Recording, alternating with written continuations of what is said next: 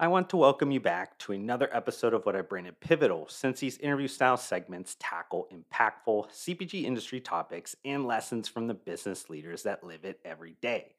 As another quarter recently ended within the functional CPG space, it seemed only right that I ask my good friend and market insights director at SPINS, Scott Dicker, to join me again for another one of our legendary holistic categorical deep dive sessions. Since this is our fourth quarterly installment of the Josh and Scott Show, we decided to kick it up a notch with a triple feature of key trending categories. In our conversation, we cover everything from the Olipop effect impacting gut health supplements to why multifunctional gut health formulations are picking up momentum. Additionally, we explain how huge opportunities will come to a handful of the most popular functional mushrooms as mainstreaming starts to bring them out of the natural channel. Moreover, we explore how there's a growing duality of market positionings happening within the cognitive health category. And this is just a snippet of the fascinating gut health, functional mushrooms, and cognitive health categorical topics we explored in this episode. But before I share that, I'd like to quickly show some love to the supporter of this content. Over the past 20 years, Cognizin has emerged as a leading force in the world of cognitive health. With that C4 Smart Energy beverage cooler kind of photobombing me in every YouTube video, it's hard for me to hide my love for the brain energy ingredient Cognizin. Also, if you are particularly interested in cognitive health, make sure to check out my recent pivotal episode with the president and CEO of Kyowa Hakko USA, Gerard Adams, because it provides you with additional layers of categorical insights from a market leading branded ingredient manufacturer. But without further delay, here is the recent conversation I had with Market Insights Director at Spins, Scott Dicker.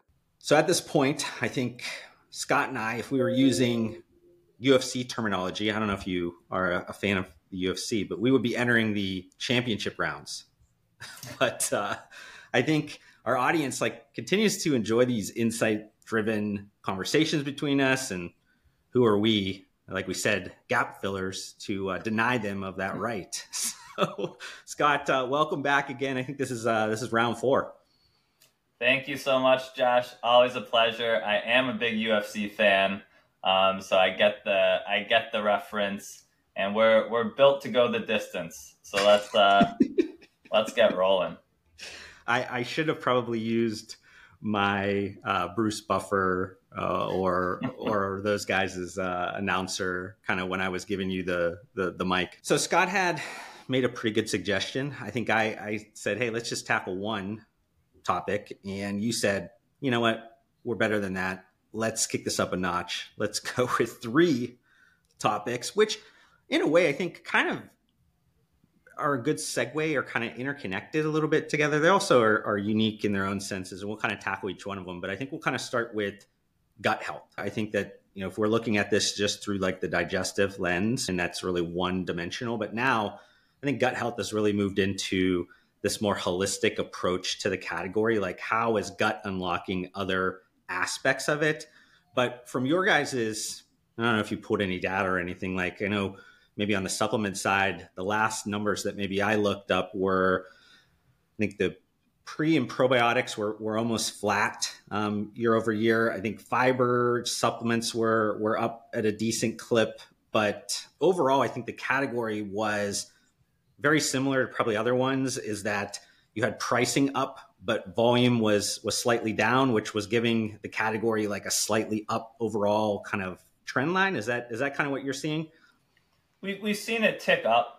Uh, so both for for gut health supplements as well as uh, functional food and beverage, and then uh, change to what what we've been seeing since I think the last time we saw it spoke is a big uptick on Amazon.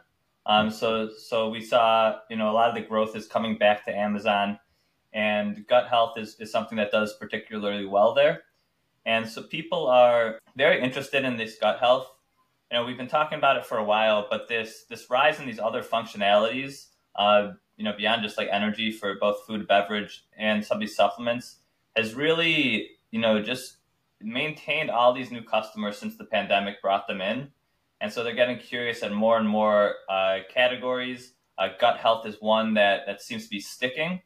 And so you see this, uh, and we'll get into all of them, but both in supplements and functional beverage. One of the ones I really like to watch is kind of this rise in these this gut health uh, beverage, you know, the mm. soda space.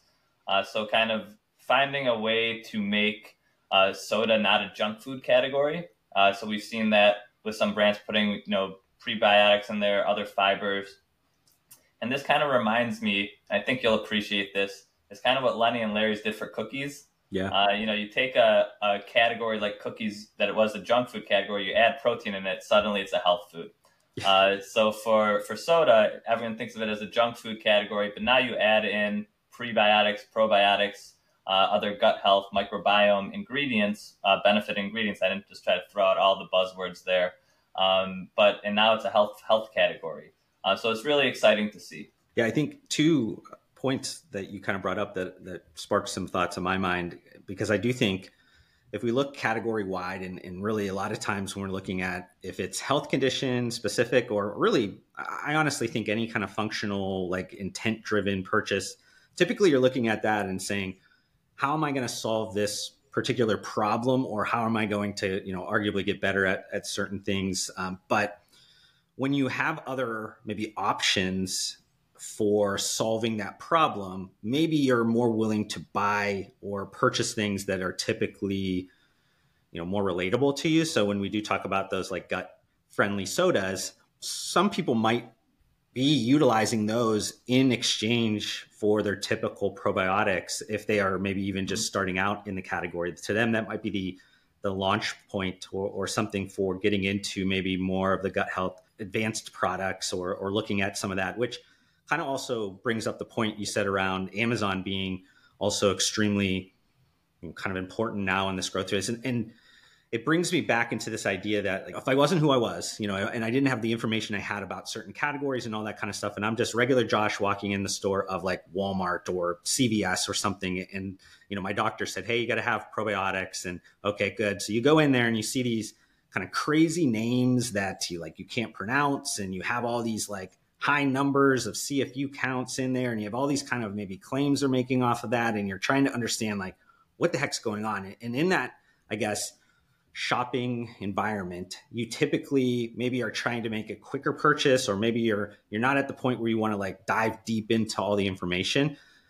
So maybe it's not the best uh, place for maybe a lot of those new consumers getting into the category, being interested in purchasing, or maybe even just continuing their purchasing or, or progressing in their um, ideas of how they want to kind of utilize some of these products.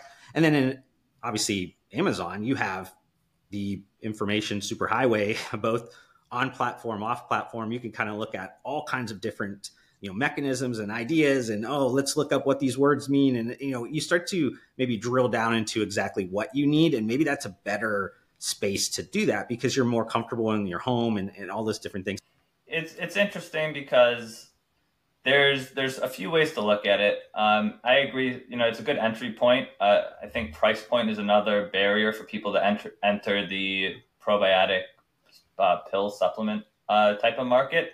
And so, grabbing a you know a, a soda uh, off the shelf is an introduction there. I also think that what you're seeing is the people who are already using probiotics. This is a way that like they can supplement their supplements almost yeah. Where it's like, all right, today I, I had my probiotic soda because I, I feel like this as we see more and more functional ingredients moving from the supplement space into the beverage space, it's hard to like how many how many functional beverages can we have in a day in a day? Yeah. Uh, like, are you going to have your energy drink, your probiotic drink, your relaxation drink? Uh, you know, you might be looking at like 12 $13 a day just for kind of these beverages. Uh, so I think what you're also going to be seeing is people who are in the category, they'll use this as like a part of their routine. Like if I'm going to have this today, I don't need to take my, my probiotic pills or whatnot. Um, so it'll be kind of part of the routine where like the functional ingredients, and I think about this, we're going to get into mushrooms, I think, in a little bit. But like when, when we see bars or, or different types of food have mushrooms in there, I don't think that's like a relatable way to always get your mushrooms uh, by having this functional food every day. Um, but it's part of the routine, and people are just kind of fitting in the convenience factor uh, with the price factor, and it, it's a variety of things that will allow them to to get these functional ingredients. And one more point, Josh, I'd love to make before I, I get your thoughts on it is when we talk about gut health, we're we're linking it to so many other things now. Uh, so people who are interested in brain health or skin health uh, or immune function, we're seeing products that used to only be positioned as as gut health for digestive issues, um, also being marketed for these other areas, which opens up the consumer base for these products even further. Yeah, it, it gets into like the you know first order, second like which items are you picking up for what I guess intense. and then you know because there's you know multifunctional approaches to it, you're getting a little bit of each, and, and maybe you're taking multiple products and covering your yourself in in different ways. It's it's interesting, and it moves into like when you and I are dealing with you know uh, maybe people asking us around categorical definitions or hey what's the growth rate here what's this kind of thing and it's and a lot of times it's very hard to kind of drill that down into okay this is a centrally this product or this is centrally this category because I don't necessarily think that's the case anymore. It's usually very much like contextually driven over over you know kind of these categorical driven uh, approaches when people are, are looking for this. They're trying again to solve certain problems or multiple problems at once and they see a product that, that says they're going to be able to address some of these different needs then they go okay great i like this. This is something that is going to simplify my life and improve my life and i, and I enjoy that. Um, wanted to ask you a question though around if you guys are seeing anything from like a gender specific, um, like from the gut and digestive health, because I've seen a number of maybe you know consumer surveys, and and there's also that you know anecdotal kind of thought of my mind of, of saying that females feel like this category is more owned by them. Um, also, I think that they're they're typically seems to be more female specific like digestive health, gut health products, comparably to like male focused ones. And maybe there are some like that you would consider these like male type sports nutrition brands that maybe come out with a product or two like that. They just naturally probably are are, are considered a you know I guess a male uh, specific one, even though I don't know if there's ingredients that that that decipher one uh, over the other. But I do think I've seen more specific, like female focused brands definitely champion or create you know, key products within gut health. That point is, I think, goes beyond gut health. We're seeing many more female positioned products. Uh, a lot of them are for female specific issues uh, that we're seeing a huge increase in. Uh, but gut health, you know, is a is an area where you know being positioned for for females is is showing growth. And to your point you know a lot of those we usually don't have in in this segment like a male version. Um, it's usually like the the non uh, specific version or the female version which i think is an interesting an interesting take on its own. Uh, but we but but you do see you know a lot more of these female specific issues uh, gut health being being driven one, uh, and and it, it is a category that, that seems to resonate with them. I don't have like the specific panel data to, to show exactly why that is, um, but uh, especially when, with regards to supplements, uh, and more and more lines are coming out designed for females specifically. Uh, which is nice. And I don't know how much of a tangent we want to get into, but you know, like a lot of the research is done mostly on men. Hmm. Um, so it's so when there's brands that are coming out as female brands. I think it's more approachable for, for a lot of people. Uh, but definitely, uh, you know, there, there's a home for these types of products. I don't know how, how different they are from, from the regular one uh, without without diving deeper into the label. I imagine they're not very different, uh, uh, but uh, it's the same thing that we see with like kids products. They put kids on the label, so it, it makes people a little more comfortable purchasing it. but what I'd love to get your take on is we look at the beverages. We talked on soda what what are the other functional beverages, like fermented beverages, you know, that that you think are going to be play a role as we go into next year? Uh, I'll start you off. My my opinion has been for the next kombucha, which everyone's been looking for for the past few years. I think it's going to be kombucha, actually. So I think that we are going to see kind of a reimagining of kombucha more similar to what's being seen in Europe right now, where they are shelf stable, uh, price point similar to a soda, like a like a premium soda, and have a lighter flavor. And I think this will position it more of us as a soda alternative rather than a seven, six, seven dollar premium functional beverage. And I think that's what could give kind of the fermented beverage space that next wave of innovation and growth. But would love, open to some new ideas from you. Yeah, I mean, now that you're mentioning that, it, it honestly makes a lot of sense, and, and I don't know if I have a better answer than that because I was thinking the you know we can call it the Olipop or you know I guess the second uh, brand of, of, Poppi like that effect um, naturally will I guess have a little bit of a gravitational pull to it. And as you're stating, you know, in Europe and, and things like they're positioning it that's probably more similar in that range where it becomes a purchase decision that's a lot less I want to say cumbersome, but like definitely something that's less um, scary. Uh, because I would say that if you are not too well versed in kombucha and you see one, like you said, price points, and then two, you try it and it maybe tastes not anywhere what you thought it was going to taste like because you're used to drinking diet, you know, soda, you probably are getting you know turned off and, and there's always that you know stop and start that ends up happening in kombucha i mean i feel like it's been the trend for a while and then it never really you know gets to that point where it's fully mainstream even though you know i say in our household i think we we purchased more of it than we've we've ever had this year. Um, but i think if we're looking at you know middle america or mainstream america it's probably going to be more approachable or more towards that end of the you know functional soda um, esque things. And maybe they'll be able to kind of draft off of that make a little bit more of a functional approach to it but still be taste forward or at least um, you know t- have some parity to it that uh, is much better than what you would expect out of kombucha. But that category as a whole especially on the beverage side is is kind of unique. Um, i think on the food side you probably have a lot more variance or maybe a lot more um, products that seem to be catching on.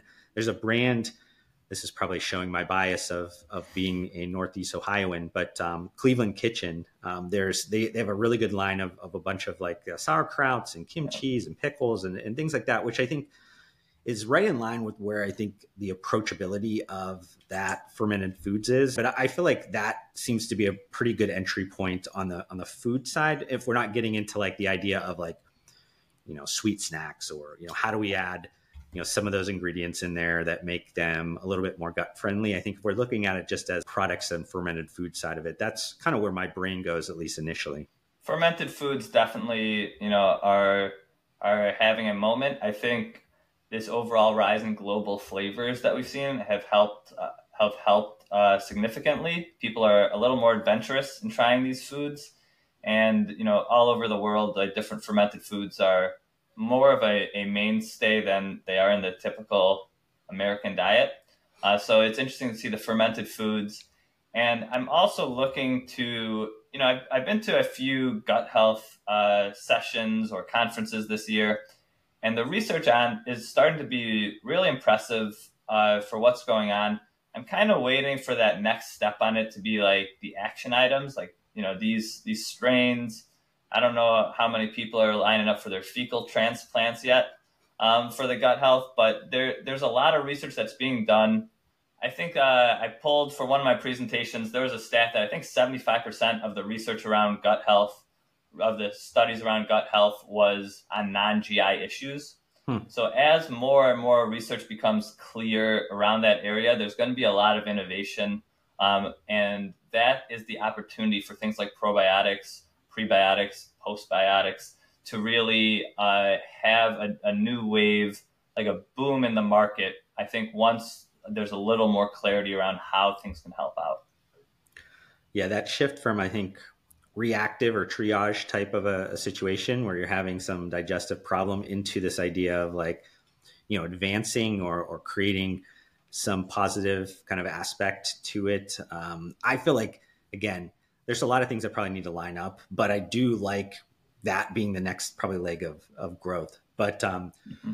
let's shift on to the next one. And I don't know if you if you were um, thinking about this when you when you put them in the order you put them into, but um, mushrooms to me is a good bridge between the two that we're going to talk about, uh, what we just talked about, what we're going to talk about, because I think, obviously, depending on which functional mushroom we talk about, I think they have benefits on both sides of this. And, and just to kind of give up the what's next because uh, arguably you've already looked at the thumbnail. It's probably in the uh, description of the video and everything. So we also are going to talk about uh, cognitive health as well. So i think mushrooms is that good in between both digestive health and then like cognitive health. Yeah, mushrooms are have really made it right? We're seeing them in supplements and powders in food beverage uh, so there, but there's a lot to there's still a lot to learn on them. You know, at, at Expo East, for example, mushrooms were everywhere. Uh, you know, we had the big keynote at the supplement symposium. Uh, you know, on mushrooms, and it's we're really scratching the surface on them. Uh, but so many beverages are, are, are, pumping them in there now. Uh, we're seeing functional foods bringing mushrooms in.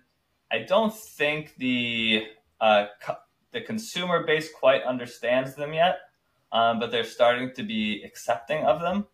And I think that leads to an opportunity for uh, education, but also also growth. I think you know similar to, and I don't want to say similar because I think they have more staying power than CBD um, currently. But how you know it started off as as one there, and then there are other cannabinoids that that started to hit the market um, with limited understanding. Mushrooms is kind of this this big umbrella right now and I don't think most people, you know, know any more than a handful of the uh, varieties out there, but but they are interested in them. Uh, so so their interest is very high, and it's going to be something that's going to be continuing to grow. I think when we look into 24 as an area where in both supplements and functional foods, I'm expecting to see growth across the board. I like that you threw CBD in there because I do think there's a commonality that is naturally going to happen, or maybe a lesson that could be learned from what happened with with CBD is that the word mushrooms for a lot of people, you know, it's it's this food we eat, and, and arguably maybe a lot of people don't even know all the varieties in which they're eating. They're just kind of like maybe they're in dishes or this, that, or whatever. And, and again, that might be my bias because I don't like mushrooms to eat, but uh, you have also like the psilocybin kind of thing going on with psychoactive uh, mushrooms and, and i think a lot more people when you say the word functional mushrooms that's what maybe they default to. Similar to when people think about you know cbd they like defaults to marijuana or cannabis or, or something like that and, and that's not correct but the consumer confusion creates adoption problems or I guess maybe user experience, customer and problems experience for the retailers uh, yeah. to bring them in. So yeah, there's a lot of those things. Like yeah. if you had the idea that all of a sudden, oh, I, I, see this whatever mushrooms that I don't know the name of them, if it's uh, you know cordyceps or this that, like not that has nothing to do with what you think it is. You're like, oh, maybe this is going to give me some effect. Oh, it didn't give that to me in the sense of what I was expecting. So then this product didn't work, but it was more from a breakdown of what exactly it was or the understanding of it, which I think a lot of the same stuff happened with CBD. There was a breakdown of what the expectations were, and obviously CBD has its own, you know, kind of issues with regulatory things and all that. But I think when you brought up that point, I was I was thinking about more the customer or, or consumer confusion piece of it because I do think. Yeah um, I know when I, I kind of mention that to just people that are well outside the industry or anything, that that's the first thing they typically think about. You know, they're like, oh, okay, like that's what functional mushrooms mean to them, uh, which is going to be something that the category as a whole needs to overcome. And and again, I think that we're talking about a very old idea here. Um, you know, this this food as medicine approach. Um, you know, this idea that these things have been around for a long time, but we've been in this you know, shroom boom or whatever people have, have, kind of dubbed this for a long time, or at least it feels like a long time for us that I think are always on the bleeding edge. But now it's starting to be super mainstream. But then it gets into all of these, I guess, even well known ones. What do they all do? They all kind of have different functional benefits. And then the second wave or the third wave, you know, how are they going to pick up in terms of some of these?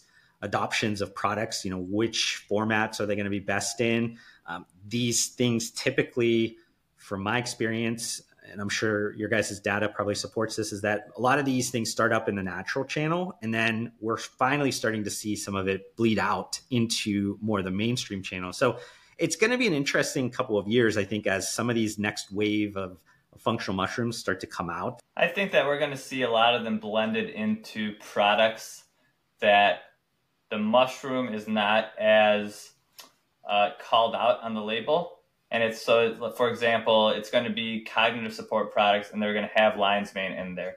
And I think think that's the way that we're going to see a lot of these products, uh, at least in the next year, where they're going to be part of formulas uh, that have gained uh, that are gaining traction for specific health focus, and it's going to be less on the actual ingredient.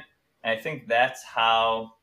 Uh, I think it's too much to expect everyone to know all the different mushrooms people are busy in their life. It's hard for it's hard for me to know. I'm, I'm in the data all the time, and I'm looking at the research.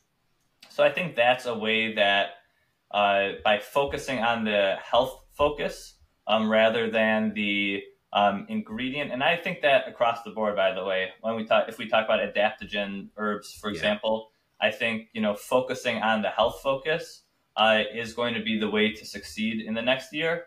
Uh, and just taking one step back, when we talk about gut uh, probiotics, finding that new home in brain health and, and things like that, um, I think it's focusing on the on the health focus, then seeing some uh, groups of ingredients that people, like, oh, I recognize that. I didn't know it was good for this too. I think that's the way that we're going to find success.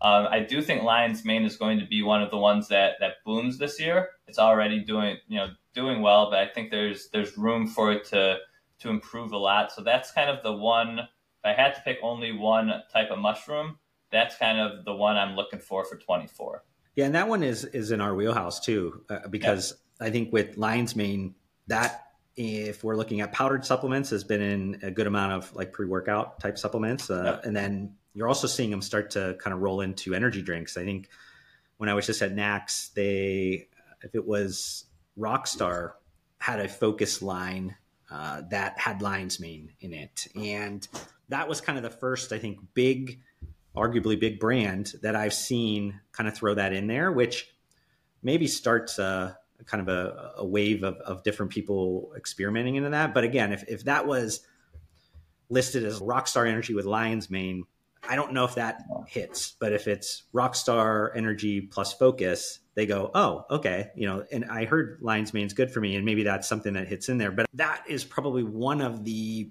functional mushrooms that I'm most familiar with, again, because it, it, it was been around for, I think, a little bit longer in the sports nutrition or kind of the you know, we we're not supposed to say sports nutrition anymore, active nutrition uh, world. But there's probably a collection, like you said, about five of them that are probably have the most, I guess, mainstreaming effect that's happening. But if we were picking a horse in the race, I probably would also pick Lion's Mane. And that's exactly the type of, in, of branding and innovation I'm talking about. You know, focus, no pun intended, on the health on the health condition, health focus um, that you're marketing towards and finding these ingredients that people are starting to uh, be get used to get used to seeing, and that you know hope, hopefully hopefully will will show some benefit for them as well. And I think you know pairing it into a format that they're already consuming rather than having an additional product is another way to for the ingredients to win, and and for like to differentiate themselves, right? Uh, I don't even think that's going to be a differentiator for much longer, uh, but you know, for now, you know, adding adding super mushrooms to something like energy is a is a differentiator still. It's probably a good transition into comment I made recently around even the idea that like the word nootropic, we use the word nootropic a lot, but it's like a jargon. Uh, I don't know if people, a lot of people understand what that means, even though we're saying nootropics are going to be this next big thing or next big wave. And, and it goes into this idea of like, okay, what does that affect? And again, maybe it's focus.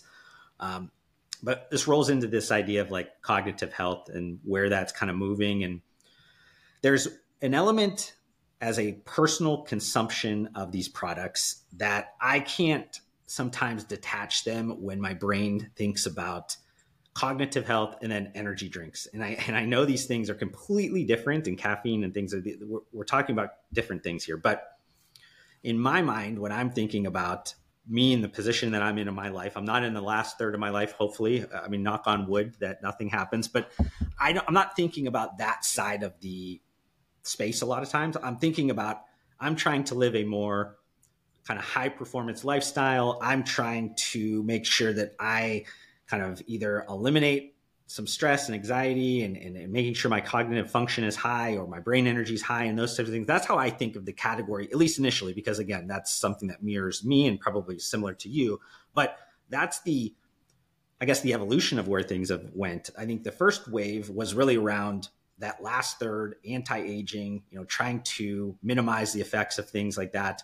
Uh, so I found this category as a whole to be like super interesting because it is going through this kind of duality uh, right now. It's a great point.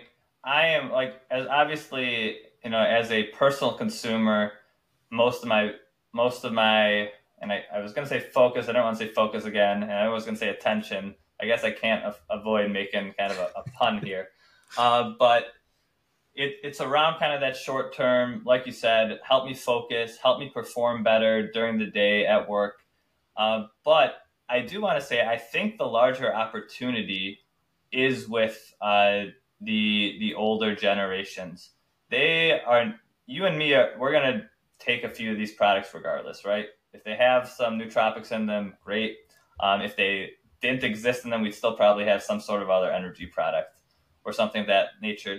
Uh, the older generations are not really playing in this category, and so I think from a business standpoint and probably a more of a benefit standpoint, uh, if if there's a way to shift the attention or focus again um, to uh, the older generations, I think that's the largest opportunity. You know, I, we've talked about creatine in that sense as well, and I think it's it's a problem that's going to fix itself over time.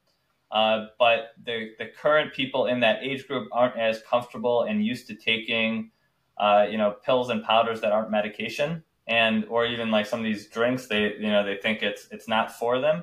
I think as people who are who grew up in this uh, with this space um, age into those age into those brackets, I think that's a problem that fixes itself.